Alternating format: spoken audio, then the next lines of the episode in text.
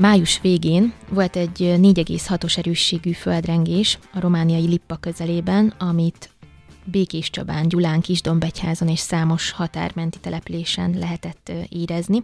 Június 6-án pedig egy 5,2-es erősségű rengés volt Romániában, Arad megyében. A mozgást szintén lehetett Békésvár megyében is, Békés Csabán is érezni. Sokan kaptak értesítést is az Android készülékükön keresztül. Reméljük, hogy ez nem fenyeget minket, de kevesen tudják viszonylag, hogy mit kell tenni, amikor nagyobb erejű rengés következik be. Várszegi György, tűzoltó főhadnagy a stúdió vendége, Vármegyei katasztrófavédelmi szóvivő, akit az általános tudnivalókról, illetve a magatartási szabályokról kérdezem. Üdvözlöm! Üdvözöllek, és üdvözlöm a kedves hallgatókat.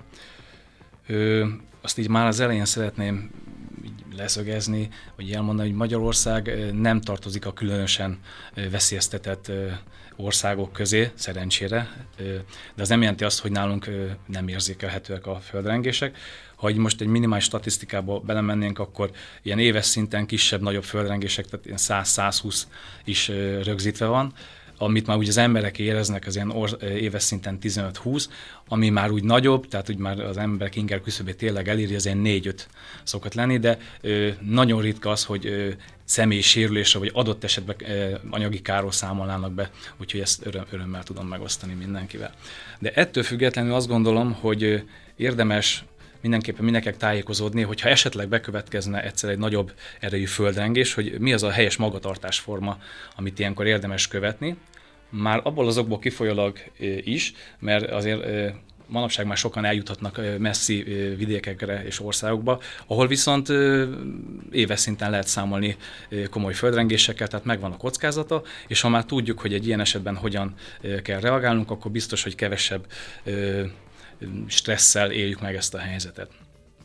Én azt gondolom, hogy érdemes magunkat is felkészíteni, és ha magunkat felkészítjük, akkor már a gyermekeinknek is ezt át tudjuk adni, hogy ha egy ilyen eseményt élnek át, akkor ezt hogyan reagálják le.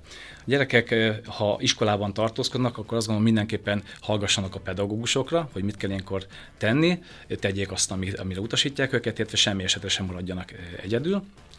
Ha mi otthon érzékeljük azt, hogy megremeg a talaj, akkor tehát mivel mindig van egy főrengés, és azt valószínűleg fogja követni utórengés is, ilyenkor érdemes, hogyha mondjuk este van, akkor egy zseblámpával az épületet, tehát a lakásunkat áramtalanítani, a földgázvezetéket elzárni, és figyelni az eseményeket, meg azt énkor el szokták mondani, hogy ha főleg, ha minket közvetlenül nem is ért semmi olyan ö, probléma vagy baj, amiért segítséget kérne, kellene kérjünk, ne nagyon használjuk a telefon, mert ilyenkor nagyon főleg, hogyha valós eset történik, ahol beavatkozni kell a tűzoltóknak, leterheljük el a, a, a kommunikációs hálózatokat, meg ez igaz külföldi országban is, hogy tényleg csak akkor használjuk a telefont, amikor veszélyhelyzetben vagyunk és segítséget akarunk kérni, már csak azért is, hogy nem erüljön le, meg mások elől ne vegyük el a vonalat, ezért csak akkor használjuk.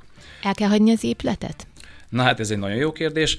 A földrengés ideje alatt én azt gondolom, meg hát ahogy ennek így utána is olvastam, tehát szakirodalom is azt mondja ezzel kapcsolatban, hogy a földrengés ideje alatt nem, mozdul, nem menjünk sehova, már legtöbb sérülés statisztikailag ilyenkor szokott lenni, amikor kimegyünk az épületről, vagy bemegyünk, mert a leomló kémények, lecsúszó cserepek, lehulló vakolatdarabok ráeshetnek az emberét, megsérthetik.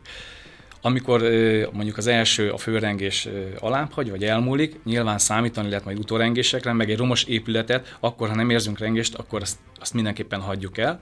De a rengés ideje alatt én azt gondolom, hogy bújjunk be egy asztal alá, egy szoba sarkába húzódjunk be, illetve szokták még mondani, hogy ajtófél falá, mert ezek a legstabilabb pontok a lakáson belül. De a lakáson belül is rezgés ideje alatt már úgy nem nagyon mozgolódjunk, várjuk meg, tehát maga a rezgés az pár másodperc, maximum pár tíz másodperc, és e, úgyis el fog múlni, és akkor változtassunk mondjuk úgy helyszínt vagy helyzetet, amikor, amikor ez a rezgés elmúlik, mert épületen belül is simán e, ránk tud dőlni egy könyvespolc, egy szekrény, illetve kerüljük az üvegfelületeket, ajtókat, ablakokat, mert azok ha betörnek, akkor az üveg nagyon könnyen megvághat minket. Folytatva ezt a gondolatmenetet, például, hogyha külföldre utazunk, mert nem vagyok benne biztos, hogy otthon bárki is egy ilyen riadócsomagot összekészítene a kis lakásában. Hál' Istennek, mert Magyarország nem olyan gyakori, és ezért nem érezzük ennek szükségét, de azt gondolom, hogy nagy hibát azzal nem követünk el, hogyha van egy ilyen kis vészcsomagunk, amiben vannak mondjuk gyógyszerek, valamilyen tartós élelmiszer, ha külföldön vagyunk, akkor mindenképp érdemes egy kis ruházatot összepakolni, papucsal, cipővel, adott esetben egy kesztyű, főleg, hogyha hideg vidékekre utazunk, hogy ha el kell hagyni az épületet, akkor tudjunk ezzel nem védekezni, illetve azt tudni kell, hogy a ruházat meg a, a kesztyű az mondjuk üvegcserepektől is nagyon jól meg tudja védeni a testünket. Ja igen, itthon, amit érdemes esetleg, hogy az értékeinket, meg a fontos iratainkat egy tűzbiztos dobozba, hogyha belehelyezzük, mert ha bármi van, ott kell hagyni az épületet. Az a baj a földrengésnek sokszor olyan másodlagos következménye vannak, hogy kigyullad mondjuk egy épület, pont ezért is mondtam még a bevezetőben vagy az elején, hogy, érdemes a gázvezetéket elzárni, illetve praktikus az ilyen gyúlékony folyadékokat nem fűtőberendezések közelében tárolni, mert ilyenkor egy kis földrengésből akár könnyen lehet egy tűzeset is. Ö... Milyen erősségű földrengés az, aminél már célszerű óvatosnak lenni, vagy számítani lehet? Hát igazából a szakirodalom itt is azt mondja, hogy 5, 5 és féltől már, már rosszabb áll, áll, tehát állagú épületek már károsodhatnak, mert ez tényleg attól is függ. Meg hát jellemzően tehát itt Békés Csabán éreztük az elmúlt hetekben a, földrengés, de alapvetően nem itt volt az epicentrum ma a földrengésnek, mert ott a legerősebb volt az epicentrumon. Ott már öt és feles, tényleg egy rosszabb állapotú épületben kárt okozhat.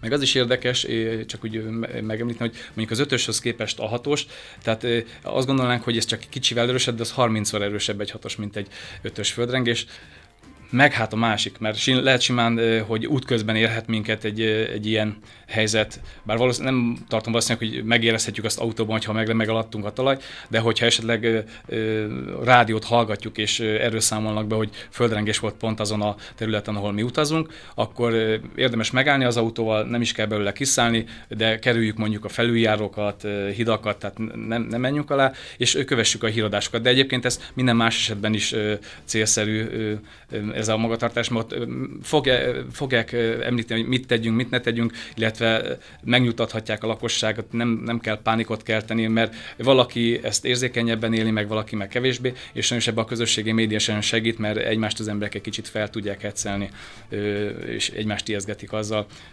Régebben is voltak földrengések, nem tudtunk róla, vagy aki nem érezte, és ezért teljesen nyugodt volt. Úgyhogy talán ezt is így el lehet mondani hatos erősségű földrengésnél magasabb, erősebb amplitúdójú volt egyébként Magyarországon korábban? Én olvastam egyet, még a 1700-as években, tehát a 18. században Komárom városának egyharmadát romba döntötte, és 60, ha jól emlékszem, 63 ember életét vesztette. Ez volt a legerősebb feljegyzett magyarországi földrengés. Reménykedjünk abban, hogy nem kell ilyen erősségűt átélnünk. Hát igen, bízom benne, de én azt gondolom, hogy ha az elmúlt évtizedek vagy évszázadok tapasztalatait nézzük, tehát Magyarország ilyen szempontból nagyon szerencsés helyzetben van, mert nagyon-nagyon ritka, hogy, hogy ebből komoly anyagi kár keletkezik, de ne is keletkezzen. Akinek mondjuk megvan rá a képessége és a tehetsége és bátorsága, hogyha van egy valós földrengés, ahol mondjuk károk keletkeztek, emberek sérültek meg, a sérüléseket, tehát ha van mondjuk egy egészségügyi végzettsége vagy képesítése, hogy a sérüléseket, tehát más embereken ilyenkor ö, szép dolog, és én azt gondolom, hogy szükséges is és kell is segíteni, viszont aki mondjuk olyan súlyos sérüléseket szenvedett, azt csak akkor mozdítsuk meg, hogyha mondjuk közvetlen életveszélyben van. Meg az, hogy például talán az egyik legfontosabb mondat, hogy ilyen, ilyen esetben, tehát most ne arról beszélünk, hogy éreztük, hogy megmozdult a pohár, hanem valósan kitörnek az ablaküvegek, riasztok szólnak a parkolóban, sikoltoznak az emberek, hogy első és legfontosabb, hogy őrizzük meg a nyugalmunkat, és próbáljunk, próbáljuk meg erről másokat is meggyőzni, hogy nyugodjon meg, minden rendben lesz, és, és úgyis majd jön a segítség, hogyha valaki megsérült, vagy, vagy, vagy, vagy valaki beszorul csak a lakásában. Nagyon könnyű pánik helyzetben kerülni ilyenkor, és ilyenkor azt gondolom nagy segítség egyébként rendvédelmi szerveknek is, hogyha ott van olyan ember, aki meg tudja nyugtatni a polgártársait arról, hogy, hogy minden meg fog oldódni, türelem. Mert talán ez. Várszegi György, nagyon szépen köszönöm. Nagyon szívesen.